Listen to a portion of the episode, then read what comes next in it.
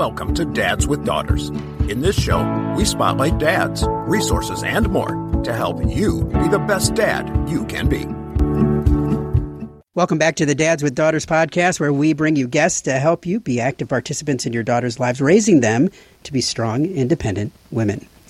And it is so important that not only that we learn from each other, but we learn from other amazing resources out there to be able to be amazing fathers, but also to be resources for our own kids. And for anybody that has daughters, I can honestly say my own experience, notwithstanding, that friendships can be some of the hardest things that you see your daughter struggle with. And I don't have sons, so I can't say whether that's the same, but you know, when I talk to other dads with sons, it doesn't seem exactly the same when we're talking about friendships. And friendships today are so much different than when we were growing up.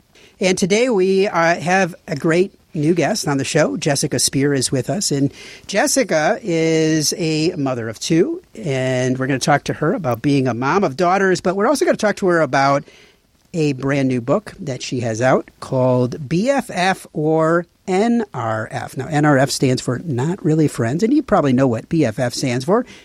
And it's a girl's guide to happy friendships. So we're going to be talking about that as well. Jessica, thanks so much for being here today. Thanks so much for having me. I'm looking forward to chatting with you.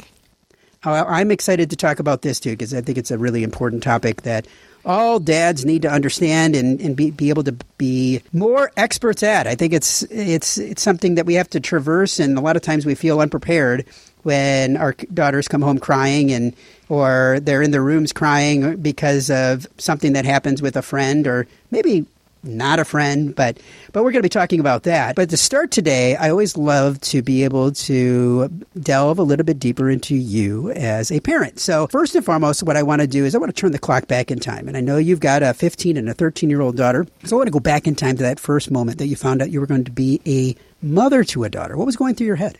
You know, that's such a great question. I was really surprised because I grew up with two big brothers. So I always just thought I was going to have boys. I just, it was really a surprise to find out I was going to have girls. Um, yeah, so a bit of shock there. Um, but once, you know, you know, they were, came into this world, I was absolutely thrilled. I had no idea. And now I see, um, yeah, what an amazing opportunity it is to raise girls. So I absolutely love it. Now, your experience is going to color the experience that you have with raising daughters. Um, the same with a father's and, and not having the experience of being a woman.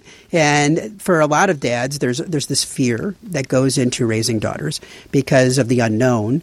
But for you, as a mother of daughters, what would you say is your biggest fear in raising daughters in today's society? Hmm, you know, for me, my biggest fear is that, you know, when they leave you know, my home, they don't have quite the confidence, you know, that I would love for them to have in themselves and the belief in themselves. And I know that's kind of triggered from, you know, reading a lot of research on especially preteen girls, how confidence drops. So I know in the back of my head that triggers, oh, I want to make sure that, you know, while they're under my roof, I can, you know, help them develop the confidence, you know, so that when they leave and they're off doing their life, you know, they have the confidence to navigate. Yeah, that's definitely not an easy easy thing to do.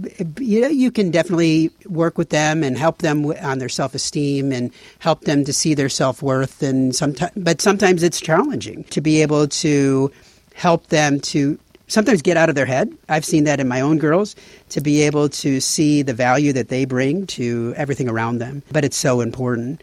Now, what would you say has been the hardest part in being a mother to a daughter? The hardest part, I think, and, and this has been, I, parenting is such a great opportunity for personal growth. I think the hardest part is staying as grounded as I can. So I think through parenting, I've learned real um, emotional regulation of myself because I realize what I bring to the conversations and bring to the table is going to directly impact all those conversations that I have. So yeah, that's been a challenge, but a wonderful challenge you know, to figure out, okay, I need to come into this conversation totally grounded, you know, um, to help this conversation, you know, be the best that it can be. So yeah, that's a challenge, but an opportunity too. So I kind of, I turned that one around a little bit, but it's challenging. I think it's challenging to stay really present and grounded all the time instead of reactive, um, and getting too emotionally involved in things. I hear you on that. And a lot of times men are not the best at being, I'm not going to say present because I, I, am always encouraging dads to be present. But I think sometimes dads go into conversations, into situations with their daughters, and as a lot of dads or men do, we try to solve. And we're problem solvers instead of listeners. And a lot of times our daughters just want us to listen and let them talk instead of being able to be that solver. And we have to do that. We have to have the same conversations and, and the same type of mentality with our spouses or with our significant others as well. But I think that that's definitely a challenge on the male side when we look at that as well. Now, one one thing that I know, I mean, you've got a 13 and a 15 year old daughter, and I'm sure with both of them, you've had some memorable experiences, things that you've shared with them that stay with you and stay with them. What would you say are your most memorable experiences in raising your daughters? Oh, so many. Let me think. The most memorable.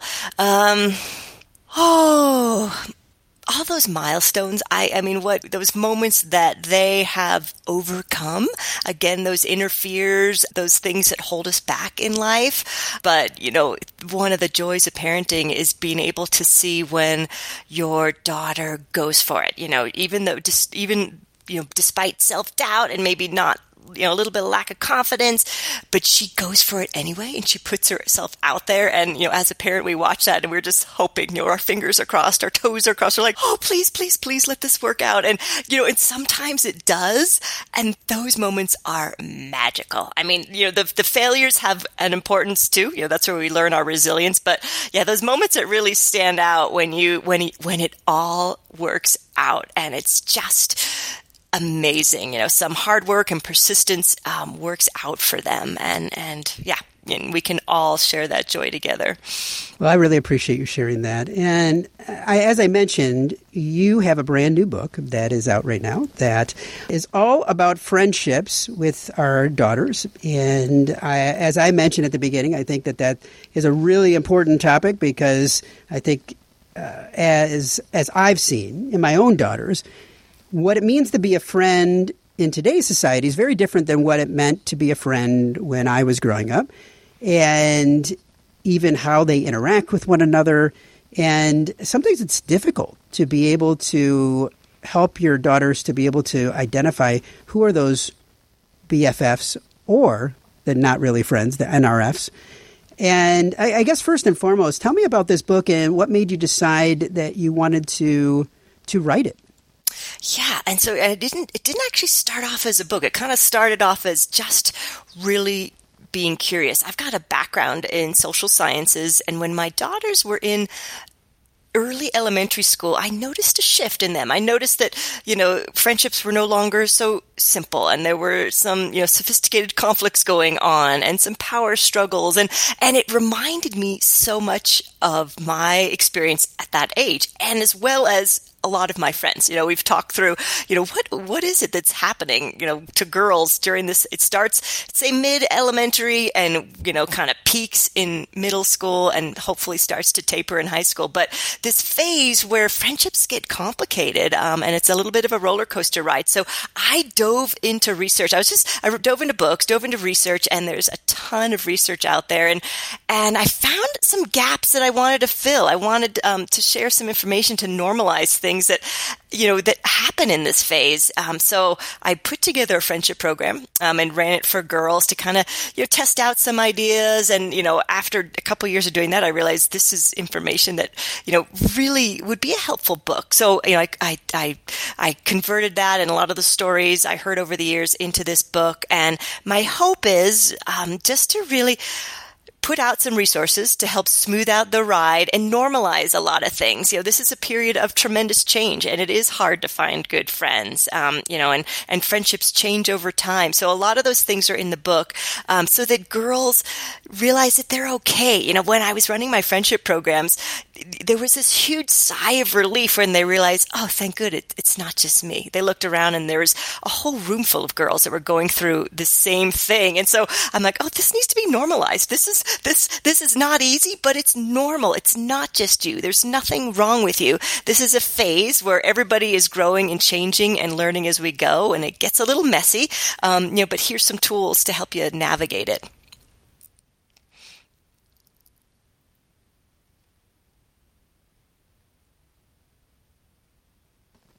So, as you were going through the research, as you were putting together this now book, and you have identified some things for parents to to think about, to consider as they're working with their own kids to identify these not only stumbling blocks but also opportunities, things that they can do with their own daughters to be able to help them.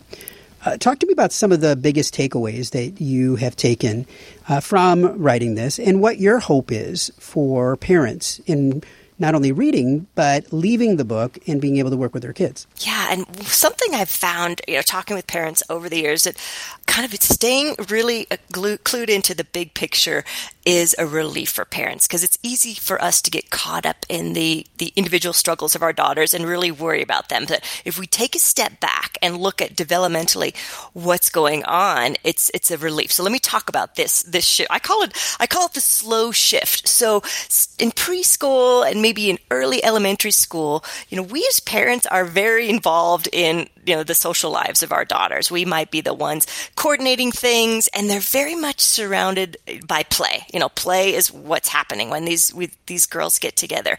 But then this slow shift starts to happen, and it happens at a different stage for every girl because we you know we're all growing at different phases. So the first thing that happens is maybe the end of elementary school into middle school, friends start to take on a different meaning. Um, and it, at some point they actually you know almost are more of a support system than family. So friendships start to carry a lot more weight. And this is development this happens developmentally. So as we grow we start to pull away from our family. It's, it's a natural thing. Um, so that's where we as parents start to feel you know they don't really want to be seen with us quite as much. And we're a little more embarrassing to them. So so friendships carry more weight. That's one thing that's happening. At the same time girls are starting to explore their identity for the first time. Like like, who am I? And what do I like to do? And what am I looking for in friendship? And who are my friends? So they're starting to really explore that and, and maybe test out some new relationships or question some relationships they've had for a long time. For girls, um, there is a big drop in confidence. Some studies show that between ages of 8 and 14, confidence can drop for up to 30% for girls. And this doesn't happen quite as much as in boys. And that can be the focus of a whole nother conversation, but I'll leave it there. So they're dealing with um, less confidence in themselves. So that, you know, the ground doesn't feel as stable underneath them. And then just to throw one more you know complexity into this phase puberty begins you know so there's lots of changes happening in their bodies um, they also are experiencing emotions at a deeper level. So the emotional part of our brain ramps up faster than you know the regulation part of our brain during puberty. Eventually, you know, our prefrontal cortex catches up and we get really better at managing our emotions. But during this phase, emotions feel really big. Um, this is why many people have long, mem- you know, deep memories from this phase of their life because when we feel things really deeply, it creates deep memories. Um, so all that is happening, you know, somewhere between, you know, upper elementary, in middle school, and even maybe a little bit in high school. So, yes, relationships are being impacted. You know, it, it's a huge phase of growth and change. So I wanted to, you know, normalize that, that, you know, because all this is going on, yes, there's changes um, because girls are exploring all of these new things. So um, change is normal and it's okay and it's not easy, but we learn through this phase. We learn what kind of friend do we want to be. We learn what kind of friends we'd like um, just by going through this process and, and of course making mistakes along the way. I think we've all made those mistakes along the way, and and I think by sharing our own journey that helps too. Now, you talk in your book about nine different truths that parents need to understand and that our daughters are going to be going through. Can you talk about some of those truths and how that impacts our daughters? Yes, and so these are things that we we kind of learn over the course of our lives. But I I thought, what if we front load this? What if we give this information to girls and we talk about it as families, just so they're they're on the lookout for this. So friendship truth number one is healthy friendships feel safe and accepting. Um, and as we know now as adults, those relationships are hard to come by, you know, and they're pretty special. When we land in a relationship that feels pretty safe and accepting, you know, we know it. It feels, it feels really good, but they're hard to find. Um, so girls during this phase, because of all this happening under the surface, they might not have that. Um, and that can feel really unsettling to girls to be in a phase maybe in between friends or in between groups where they don't feel like they have that. Um, and that's where it's really important, you know, for families to really stand by their girls and make sure they always are a safe, accepting landing place for their daughters, but encouraging daughters to always look out for the friendships that feel really safe and accepting. Um, you know, friendship truth number two is friendships have different phases and change over time. What is confusing for girls, you know, in the preteen and the teen years, they might have a really close friend that all of a sudden is an acquaintance. And how awkward is that? I think we've all been in that situation that, you know, something happens or, you know, yeah, just a change in personality, some sort of, you know, mistake, misunderstanding, and all of a sudden a close friend is, goes back to an acquaintance and that doesn't feel really good. But we need to normalize that because that actually happens throughout life. So yeah, so friendships do have different phases and change over time. So those are just the first two, but really just these realities. My hope is again to normalize these things and let girls know that they're okay. You know, they, there's nothing wrong with them. They're just, they're going through this phase and they're learning and it's, it's a really huge period of growth and change. Now you talk about the importance of growth change at this period of time that our daughters are going through a lot of different changes within themselves. But it, but your book also explores some aspects in friendship in regards to conflict and bullying and ways to respond to each. Why is this important and helpful for girls to understand? And all of us, even parents, to understand. You know, we've done a really great job of bullying education, which is wonderful. You know, I think when I was growing up in the 80s and 90s, we didn't even talk about bullying. I mean, I didn't even really know that word or what it meant. So, so we as a society have a have done a great job of bringing awareness to bullying because that needs to stop. You know, research finds that that has really de- de- detrimental effects on kids and, and adults. But now, since there's so much awareness, often conflict is confused with that. And, and that's not good because sometimes we'll miss a bullying situation because, you know, it's a conflict is labeled as bullying often enough that we might miss a really serious situation. And, and conflict is inevitable. You know, we're all going to experience conflict and we need to learn how to navigate that conflict in healthy ways. So let me start by just explaining bullying, um, and really what that is. And then we'll talk about conflict. So, so experts agree that, that bullying has a few things in common. One, it is intentional. Two, it's repeated.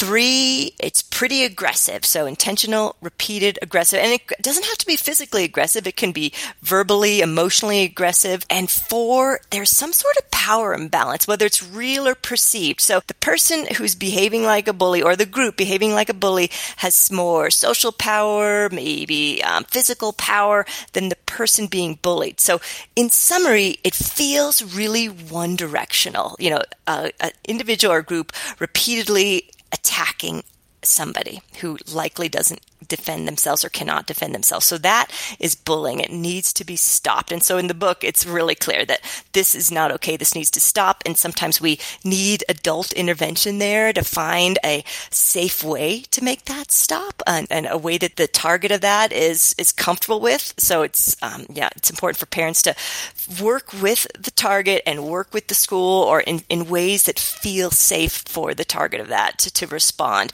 Okay. So now let's switch, switch gears and talk about conflict. Okay, so conflict is just some sort of struggle or strife between people and a gr- or a group, and that, of course, is really common. Um, so, you know, there what's different between bullying and conflict is there's not that power imbalance. Imbalance. It might not be really intentional or overly aggressive. It's just people not getting along, and there tends to be both sides have some part in it, and so it's important to see that maybe something we're doing is triggering this. We don't want to make our girls feel like like they're at fault. But in conflict, you know, even if it's a small part, you know, we have a part in what's happening there. So when we get to conflict, there's all sorts of ways to navigate that. And it's going to depend on the person and it's going to depend on the situation. And so in the book, I've got just a menu of options to think through. So if you find yourself in a conflict, let's use a common one that happens these days. Let's say your daughter wasn't invited to an event that she thought she should have been invited to. Okay, so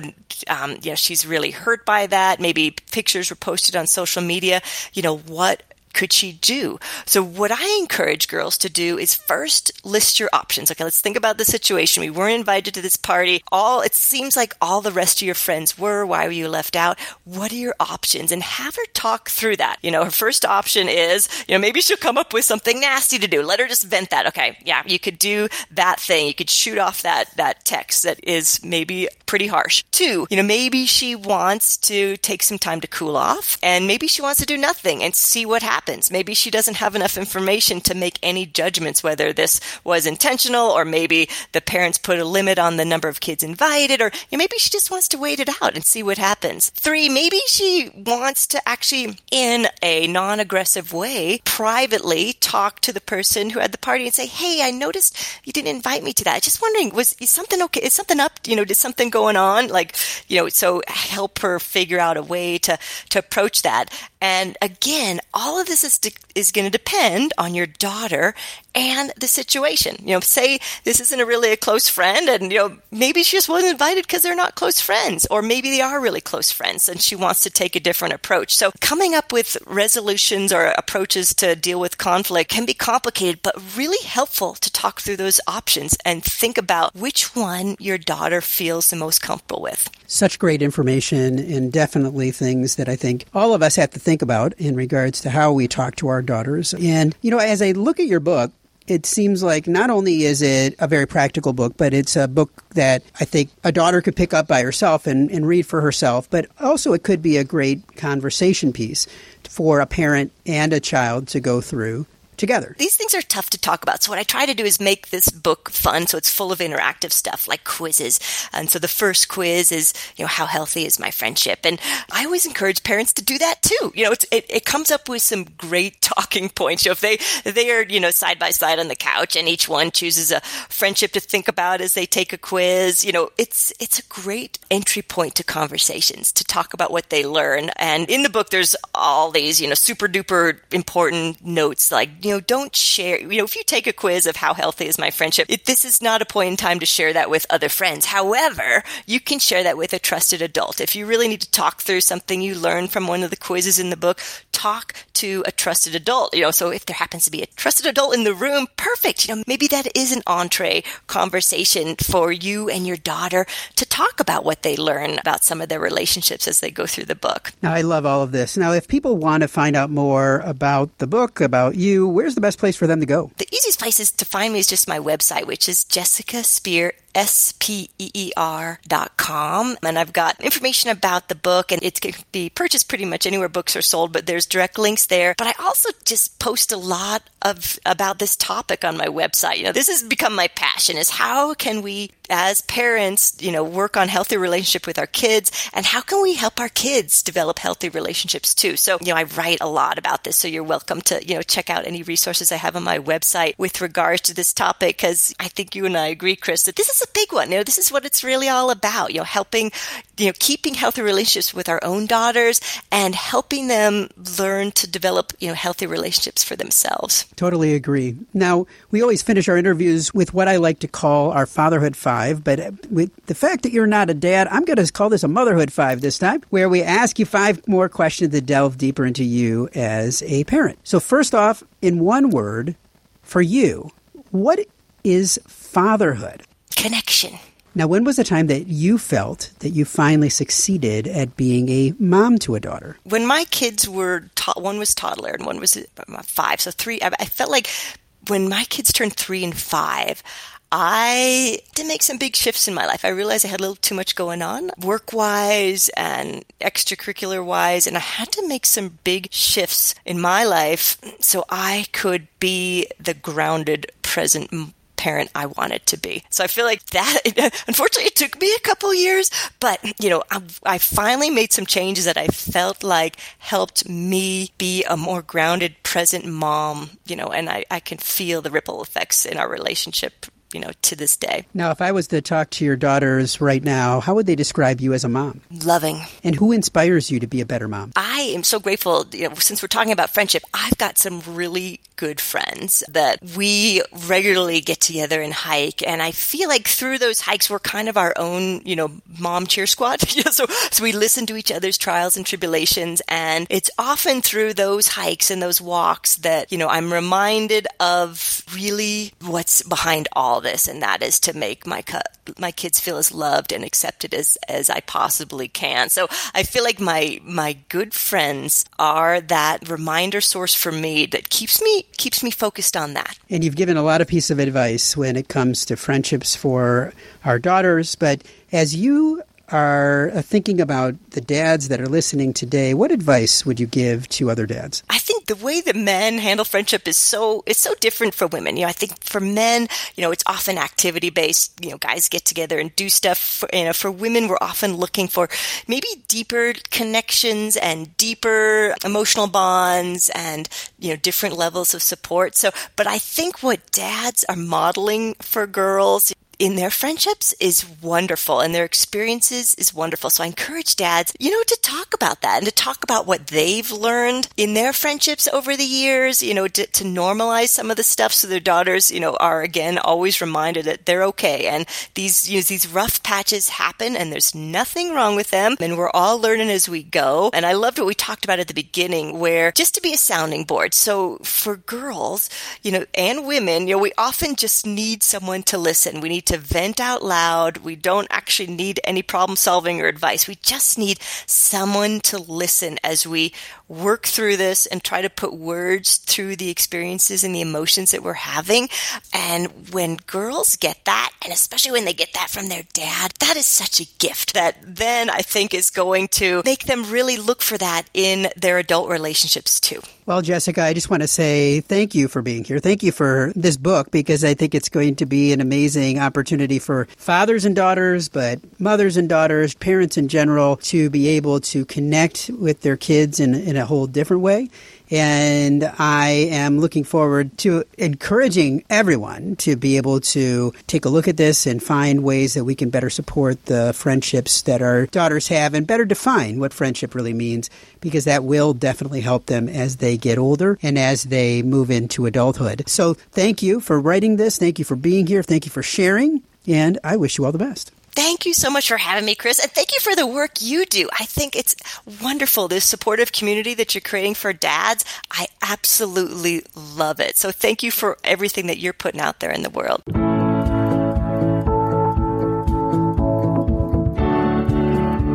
Welcome to Dads with Daughters. In this show, we spotlight dads, resources, and more to help you be the best dad you can be.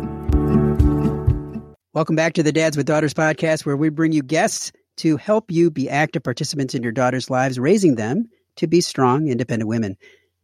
I am so excited today to be able to bring you a uh, someone that I think is going to bring some really great value to the conversation. We're going to be talking to Adam Symson today, who is the president and chief executive officer for the EW Scripps Company. Now, if you don't know what EW Scripps is, you might think of, oh, the Scripps Spelling Bee. But Scripps is a media corporation that has many, many television stations across the United States. There's some other media outlets, and we may talk a little bit about that too, about what Scripps kind of entails. But I am really excited to be able to talk about this because we're going to be talking about not only Adam as a father, but we're going to be talking also about media literacy and what we can do to better be able to help our own daughters to be literate about the media that they're seeing and kind of sift through the, the melu, the mess that is out there to find the, the true things that are out there as well. Adam, thanks so much for being here today. Chris, I'm so glad to join you. I always start these interviews with an opportunity to be able to delve a little bit deeper into you as a dad. And the first and the first question that I always ask is I want to turn the clock back in time. I know you've got two daughters and they are 11 and 14. So I want to go back in time maybe 14 and a half years or so to that first moment that you found out that you were going to be a dad to a daughter. Talk to me about that and tell me about that experience. I was really excited. I always wanted to have at least one daughter. I was doubly blessed to have two. So when I first found out that my wife Sherry and I were going to have a baby girl, I think we were frankly quite satisfied. It's interesting because so many people will ask, well, did you want also a boy? Or, I mean, there was a now we're sort of past that point, but there was a period of time where people would even say, You're going to try again for a boy. And quite frankly, no, that was just never something that that I felt like we needed to do. You know, I, I don't really see much of a difference with respect to my expectations of having two daughters versus a, a boy and a girl or or two boys. My daughters are both so very different, but they really complete our family. And even going back to that moment, I just think about it with you know, just incredible joy and satisfaction. You know, I smile when you said they're so very different because I think of my own daughters and how very vastly different they are as well. And as a father, you have to surf that wave and figure out for yourself, okay, how do I balance being a father to two different personalities that are into different things um, while I'm a busy person as well? So talk to me about balance and how do you balance that? How do you balance not only the the one-on-one interactions and and being able to allow for the individuality of your daughters to shine, but at the same time balance the professional role. You're in a very public role in a very public company. So you have this public persona that you have to maintain, but then you also have to go home and and be a dad and do all the things that that entails. You know, it's funny. The answer to your question, how do I balance it? I guess I'd say best I can. And that's a very subjective or even qualitative answer. And I don't mean it to be a cop out, but sometimes I think I do a pretty good job, and other times I think I'm a failure. And it just depends on the occasion and the day. And I think, I hope that that's probably similar to the way most of your listeners feel who are trying to balance multiple things in their lives. I think we all just set out to do our best. There's something funny that happens when you get a job that has a title like CEO, and that is that people sort of assume when your business card changes that things automatically change on a number of different fronts. But at the end of the day, I'm really still the same dad to my daughters that I was before I was the CEO. And I have the same responsibilities here at home with my family that I did before. And being busier doesn't alleviate me of those responsibilities and in some cases of those burdens. And fortunately, it doesn't preclude me from those joys. You know, on on the one hand, you know, I try to come home on days when I'm in town and I make dinner for our family. The pandemic, I think actually in that way was sort of a blessing because we were all cooped up and it meant that we had all four of us dinner every day together at the table. And that dinner was 100% of the time cooked by me. My wife wouldn't argue with that at, at all. She's that's just not her her core competency. She's amazing at a lot of things, but cooking is not one of them. And so, you know, for me, there's sort of a point of pride that I take in going to the supermarket on Sundays, every Sunday, and meal planning and preparing a meal that will gather us around the table. Now, before we you know celebrate how beautiful and wonderful a Norman Rockwell image that is, I'll tell you that sometimes that's accompanied by you know arguments with my younger daughter about what I'm making and frustrations with my older daughter because I might be making meat and she wants to be eating vegetarian and you know so there's we have to go through the same things that everybody else does with with uh, preteen and and and teen girls. But you know with respect to you know any difference that people think there is because you know the business card is different. You know i just i just don't see it that way. Maybe for some people it's different but for me and for my wife and for my kids when i come home from work i'm just dad. And the fact that i happen to have a different title on my business card at the office it doesn't really impress them very much. yeah, I think that for all of us as dads, no matter, like you said, what title we have, we, we are just dad to them. And it doesn't really matter as long as you are giving them the time because as I think I've heard in so many different places, our kids are always looking at TIME as the most important piece uh, that we can play as fathers. Now, as fathers to daughters, I've heard from many dads that talk about that sometimes it's a challenge. And whether it's a challenge of connection, a challenge of just being a father, and I think that fathers of sons have challenges too. But what would you say has been the hardest part for you in being a father to a daughter? I don't know any other experience. And my girls present me with the most challenging hurdles and obstacles. And I think they simultaneously provide me with the greatest triumphs and joys.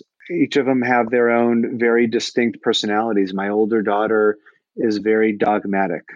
She's very black and white. And I sometimes find myself working hard to try and convince her of something or maybe even impress upon her a certain notion and you know she can easily shut down and disavow me of, of the influence I used to have with her when she was five or six. And my younger daughter, she just wants to sit down and watch an Avengers movie on television with me. We both like science fiction and we've made our way over Disney Plus through the Avengers movies and and are now on to the X-Men movies and she's the one who I really look forward to every Sunday sitting down with me to watch football. She loves the Bengals and she loves football and so we we spend time on the couch sort of as a decompression moment for the both of us. And well, my older one loves being outdoors. She loves hiking and she loves biking. She likes camping and backpacking. And so she's my confederate on my other big hobby, which is essentially doing pretty much anything in the outdoors. So I can't tell you that I've found distinct challenges other than the challenges we all face. You know, you want your kids to be, or I should say, you try to model the way and you try to be the kind of person who you aspire your children will grow up to be or you know as the case is sort of find themselves partnered with.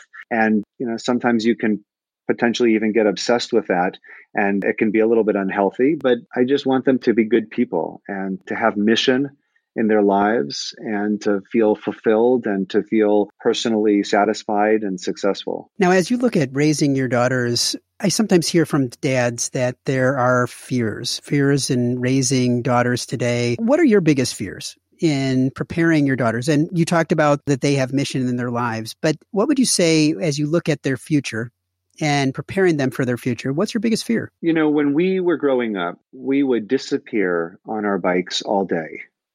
And over the course of the hours we were gone before it was dark, we exercised just a high level of independence. You know, we could certainly have gotten ourselves into big trouble, but we navigated those situations, whether they were dangerous or not, whether we were doing things we shouldn't have been or not. I mean, at the end of the day, we were sort of, at least in small doses, responsible for a lot of our own welfare. And in the society we live in today, we don't let our children be so free, or at least I should say, we don't in our household. I mean, I don't want to speak for everybody, and I'm sure there are a lot of people out there that still have a setup that allows their kids to run off and play in the woods and you know be on the farm or uh, run around the city by themselves. But here at home, we're just not in that same situation. It, you know, things are very different today. And I want to make sure my kids grow up with the same independence, the blessing that I think my parents gave me in the way they in the way they treated us. And so we've compensated it for it in a certain way. I mean, uh, right now, as you and I are talking, both of my kids are away at sleepaway camp. And a lot of people say, oh my gosh, how can you send your daughters away for so many weeks? But especially after the pandemic, the last year and a half that we've had, the blessing that we've given them, and it is a blessing, and we're fortunate to be able to afford that blessing, is the opportunity to be out in the woods, roughing it with a bunch of other girls, where the decision about what they eat and how they dress and what activities they choose to do is up to them. We don't do anything other than communicate for the most part with our kids via letters in the mail, which means they're having to self soothe, even. You know, they have a bad day, they got to talk to their friends about it or they got to talk to their counselors about it. They want to tell me about something amazing. They've got to delay gratification and write a letter about it and wait for me to write back to them. And so I'm just really intent on making sure that they somehow develop that independence. Not just not I think that's not just important for kids these days, days, but I think it's particularly important to grow strong and independent women. And my wife and I have, have spent a lot of time thinking about that and focused on that. I don't know if I answered your question. No, no, no, you did. And and I think that everything you said there makes a lot of sense. And I grew up in a very similar situation like you did in regards to, you know, you you leave in the morning, you come home at dinner, and that was kind of the life, right? And we did have a lot of independence. I see what you're saying as well, that there's been this this pulling back from a lot of parents to be able to insulate our kids in many ways while at the same time trying to provide them with independence in some other aspects of life.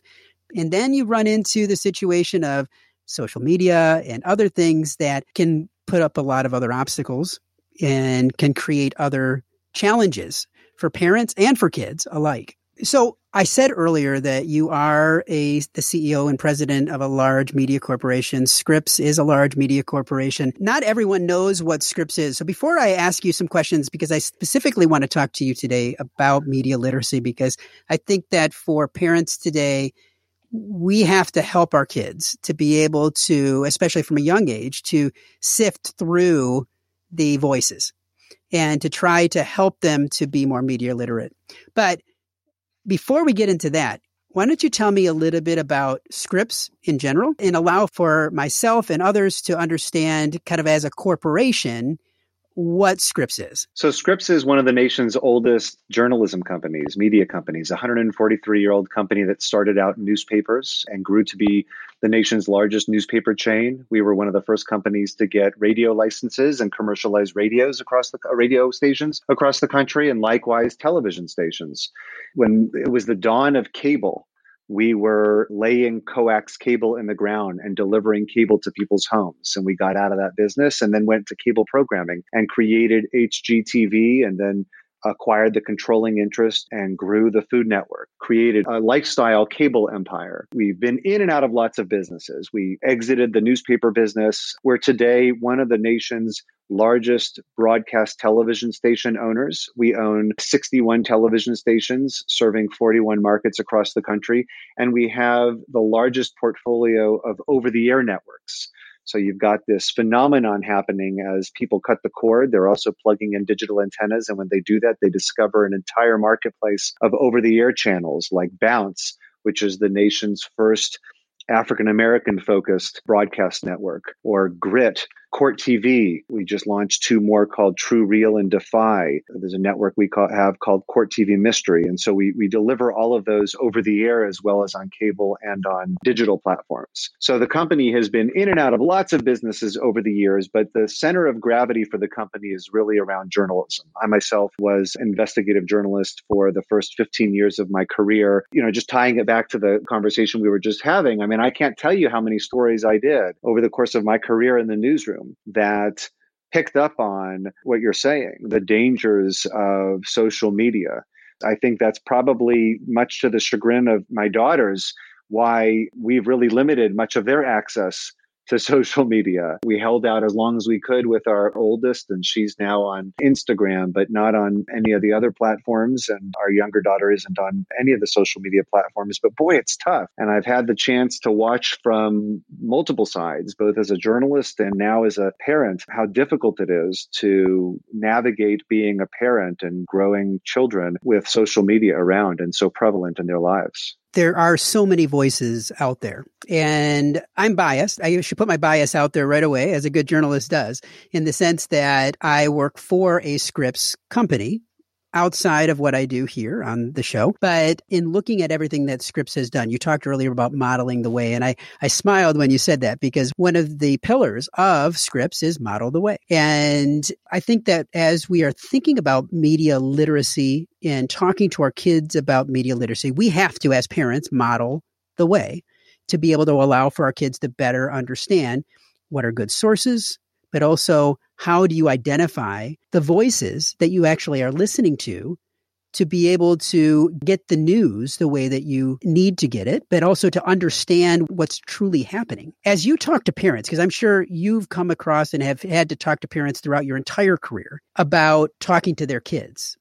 What are some of the things that you say about sifting through that noise? Chris, I mean, I think we're definitely facing a crisis. Um, it's a crisis um, that will further affect our democracy and I think have more of an impact than anything else. And it's a reason why I am so passionate about news literacy and media literacy in general. At the company at Scripps, we've been partnered with the News Literacy Project, which is a nonpartisan nonprofit out of DC that really focuses on bringing news literacy curriculum back to schools because as schools have moved towards teaching to testing standards, things like civics have become minimized. And there's unfortunately a lot of curriculum out there that doesn't ever expose kids to the very basics of news literacy. A lot is said today about the kind of environment our children are graduating from and into.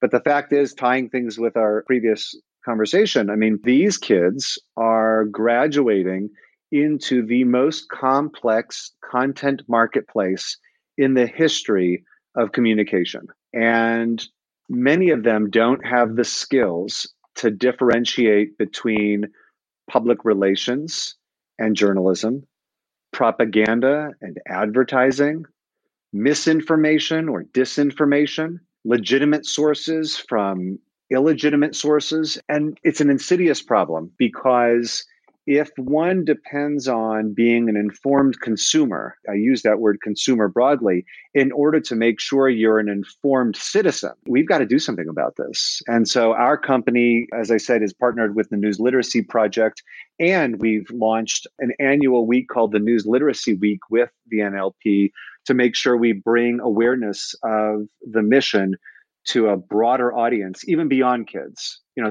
I think we all know plenty of adults who have suddenly found themselves, you know, confused by you know sources uh, that they see on Facebook. I mean, certainly people I know as well sharing information that's just patently false, whether it's about politics or about the pandemic and the vaccine. And we've got to re-educate the citizens of this country so that they can be more savvy consumers of content, especially because uh, they depend so much on social media for their content. So you talk about the fact that we need to be more savvy about the things that we're sharing, the things that we are consuming. What are some of the steps that people should take? Parents should take to be able to inform their kids, but also par- parents and adults should take in general to be able to break down what they're seeing. Individually, we have to be able to do it ourselves before we can share it with our kids. Yeah, look, I mean, I hope that news, the events of the day, current events, uh, history, I hope that these are the topics that are being bantered about at the kitchen table, whether that's between the two adults or, you know, more broadly with the family in general, because the first thing we need to do is foster a interest in civic engagement. The second thing we have to do is we've got to hold ourselves accountable. We've got to pause before we share and retweet. We've got to check our sources and verify the source of the information before we decide to spread it on social media. And we've got to have a skeptical eye. And, you know, that's across the board. We talk all the time about quality, objective journalism at Scripps, the mastheads of the newspapers we've been reading forever, the brands that we represent. These are reliable brands. But nevertheless, I still think consumers deserve to understand the perspectives by which journalists are coming at the news and information that they're reporting. And so being a smart consumer is essentially the same thing we've asked all of our kids to do when we started teaching them about the food pyramid or about how to read labels. If you go into the supermarket and the cover of the frozen dinner insinuates that it's healthy, it's not a big deal to flip the box over and actually look at how much protein, sodium, fat, calories are in that before you decide it's the right thing to put in your body. And I think we've got to do the same thing about the content we absorb into our mind. It's really interesting. We're certainly very quick as a people to eat anything without looking at the label and to consume media without understanding from where it comes. But if I came to you and said, I just cooked this brew up in my bathroom and I'd like you to put it into your gas tank you'd say, I spent $30,000 on my car. I don't know what that is, but I don't want to put it in my car. And yet we'll, in some ways, you know, without any skepticism, absorb things into our body and bring things into our mind without checking the source and verifying its validity. And I'm just asking us to sort of bring that same level of due diligence to the things that make up our body and our mind. And when it comes to social media, the tough part is we sometimes assume that because it's being shared by a friend, it's true, or because it's being endorsed, liked, tweeted by a friend, it must be true or it must be valid. And the fact is, I think we've all now seen that that's not necessarily the case. That we have to really go directly to the source and take a moment to really look at everything with a skeptical eye and determine whether or not it's actual fact based reporting or whether it's opinion. By the way, both are important parts of the information ecosystem. Whether something is advertising, you know, I'm, I'm a big fan of advertising. I don't think there's anything wrong with advertising, but there's a real difference between advertising and journalism or advertorial. You know, understanding what's coming from social media, it doesn't necessarily mean it's bad, but it needs to be understood. I'll give you a good example. Back in the old days, Chris, when you and I were just getting into this business, there was really one way the government could get their information out and widely distributed, right? They would call a press conference, they would share it with the news media, and it was upon us to ask a second question and to challenge the assumptions and then share it out more broadly. Today, police departments, politicians, they all go direct to consumer. And I don't begrudge them that connection. But we should just recognize that just because it's coming from a government official doesn't mean it doesn't deserve a second hard look. And generally, it's the work of journalists in our newsrooms to give that that work a second hard look and to represent um, the role we play in the fourth estate as as the healthy skeptic that plays the balancing act in its fourth estate role to government and to big business. And that's what we expect of our journalists. And that's what the public should expect of us. And that's what the public should seek out when it's thinking about how it assesses it, its content and its information. Now, there are a lot of voices out there. Outside of the Scripps networks, there's other networks, there's, there's cable networks, there's print, there's radio, there's, there's lots of places that people can be able to listen. As people are listening, as our kids are listening, what are some of the things that we should be listening for? To try to determine or looking for, even on their websites, to be able to identify quality journalism? Well, look, I think I always try to talk to my kids about understanding when somebody or something is trying to influence you. So there's information from which you should draw your own conclusions, and then there's influencing. And I don't think there's anything wrong with opinion pieces. And I'm not even sure there's anything wrong sometimes with understanding that everybody comes at something from a perspective and they're trying to influence those that read. But I think we have to just understand that, right? I think we just have to be skilled enough to understand the difference between information and influence, fact versus opinion. And so sitting around that kitchen table again and having conversations with your kids about making sure they understand that difference, that's critical working with organizations like the News Literacy Project to bring their curriculum into school for eighth and ninth graders so that they can emerge into high school with the skills to understand that just because their friends share it doesn't mean it's true. Those are the critical life skills that unfortunately I think have become somewhat pushed aside and yet they're more needed than ever. So what I always talk to parents about is look, it's unlikely that they're going to get some of those um, lessons in the classroom. That used to be a standard part of civics or government.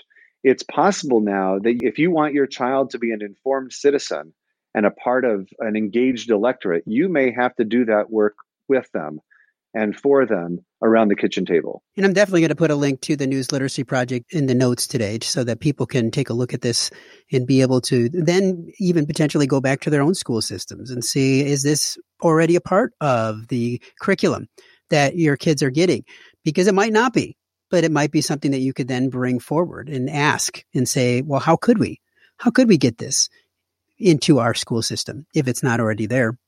Now, I I guess one other thing, and you've talked about this just a little bit, but Scripps, as you said, has been doing this for a very long time. You've been, as a, as an organization, you've been bringing news and, and providing news and voices for the news for many, many years.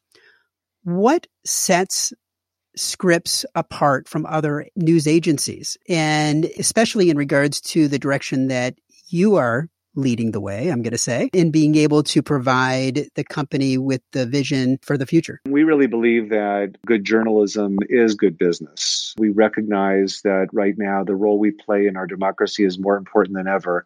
And it really all comes back to something our founder, E.W. Scripps, said you know, in the late 1800s, and that was independence in all things. Our job is to provide the information and to give the consumer the opportunity to draw their own conclusions, not to influence them. And we famously adhere to our motto give light, and the people will find their own way. So the intent there is to recognize that ours is not the job to move public opinion in one direction or the other. Ours is the job to inform the citizens and allow them the opportunity, treat them with the respect that they deserve so that they can distill the information we give them and draw their own conclusions. And that is a bit unique right now in the marketplace. I mean, you mentioned the cable networks. You know, the cable networks started out, I would say, in a similar fashion. But for a variety of reasons that we can talk about on a different podcast, the cable networks today look a little bit less like news and a little bit more like opinionated talk radio they're filling the airwaves, they're filling their time with hours and hours of opinion speak. And even folks that our listeners would assume are meant to be anchors are behaving sometimes in a way that would, I think, disappoint and shock their journalism school professors. And so when I think about cable news, I mean, at this point, I'm not sure that cable news spends enough time on news. I think oftentimes, like I said, it's a little bit more like an echo chamber meant to program to, to speak to a particular group, left, right, somewhere along the way. And that's just not the orientation our company has. We really expect of our journalists a high level of objectivity though I think complete objectivity is we're all human and that's that's not really possible. That's why it's so important for everybody to be a savvy consumer, but we expect for them to aspire to that level of objectivity and to always meet the standards in quality reporting that that objectivity demands of us because going back to what EW Scripps said, independence in all things. Well, Adam, I want to say thank you. Now, we always finish our interviews with what we like to call our Fatherhood Five, where I ask you five more questions to delve a little bit deeper into you as a dad. Okay. Are you ready? Okay. Yeah, I'm ready. In one word, what is fatherhood? Love. When was the time that you finally felt like you succeeded in being a father to a daughter? It's in those moments when I see my kids themselves succeed at doing something that they probably thought they couldn't do. And yet I'm not there to push them along. That's when I feel the proudest. Now, if your daughters were standing here and I asked this question, how would they describe you as a dad? Oh my gosh. I'm fun. I am tough on them sometimes, but I'm also a good balance to my wife and her intensity. I think I have found a level of agility in my fatherhood that has allowed me to be one thing to my older daughter and another thing to my younger daughter because they're very different personalities. And I don't know if they'd say this, but, but I would hope they would recognize that I work really hard at work and at home for their benefit. Now, who inspires you to be a better dad? I had a fabulous example. My father is a terrific dad. I'm fortunate that he's also a terrific papa to my daughters. You know, he made a number of decisions about how he navigated his career that were always decisions driven by the kind of father and husband he wanted to be. Whether it was changing industries so that he could make sure he never had to travel, or taking specific jobs that would be closer to home so that he could be home for dinner every night. And so when I sort of think about what I learned from both my mother and father, I, I, think that I was very fortunate to have good role models on both sides from both of them. Very fortunate. I'm very blessed that they were great parents and they've made obviously the most profound and lasting impact on my life. Now, you've given a lot of different pieces of advice today, things that I know that I'll think about, but others will think about as well. But in leaving today, what's one piece of advice that you would want to give to all dads? I've lost some friends recently, people that I've worked with and that I have been close to over the years. They've passed prematurely. And it's made me also think about maximizing my attention when I'm with my kids. I'm not always the best at it. You know, I'm not always totally focused on just being with them. And frankly, kids are kids. They're not always just focused on being with us, right? I mean, wouldn't it be great if like everybody would put down their devices and that we would all just stare at each other? But I really hope that I can recognize that our time here is limited and that it takes a lot of intentionality to give your kids what they need. And again, I, I don't think I always do that best I can, but I'd like I'm always on a path of progress. I'm always trying to aspire to be better. And I don't always succeed, but I aspire to be better. And I would like to say with my kids, I aspire to be more focused when I'm with them. And I, I think the best advice I can give now that I've sort of seen this from a couple different directions is that we all ought to be as focused as we can, though we're all just so incredibly distracted. That focus is the one thing they cannot get from anybody else. So true and not easy to accomplish, but but definitely something that we have to strive for to be able to be present and to be there for our kids no matter what.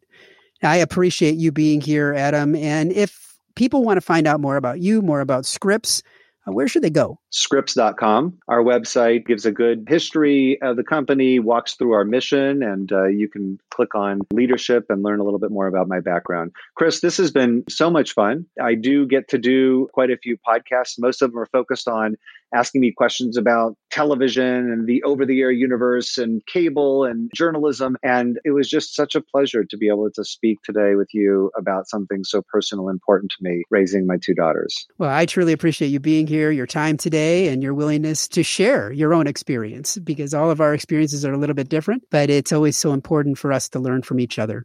And I wish you all the best. Same to you. If you've enjoyed today's episode of the Dads with Daughters podcast, we invite you to check out the Fatherhood Insider. The Fatherhood Insider is the essential resource for any dad that wants to be the best dad that he can be. We know that no child comes with an instruction manual, and most dads are figuring it out as they go along. And the Fatherhood Insider is full of resources and information that will up your game on fatherhood. Through our extensive course library, interactive forum, step by step roadmaps, and more. You will engage and learn with experts, but more importantly, dads like you. So check it out at fatheringtogether.org. If you are a father of a daughter and have not yet joined the Dads with Daughters Facebook community, there's a link in the notes today. Dads with Daughters is a program of Fathering Together. Find out more at fatheringtogether.org. We look forward to having you back for another great guest next week, all geared to helping you raise strong, empowered daughters and be the best dad that you can be. We're all in the same boat.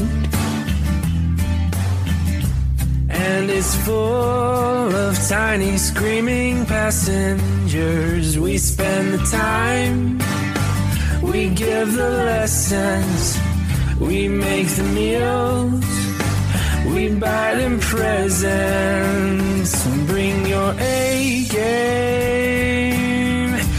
Cause those kids are growing fast. The time goes by just like a dynamite blast.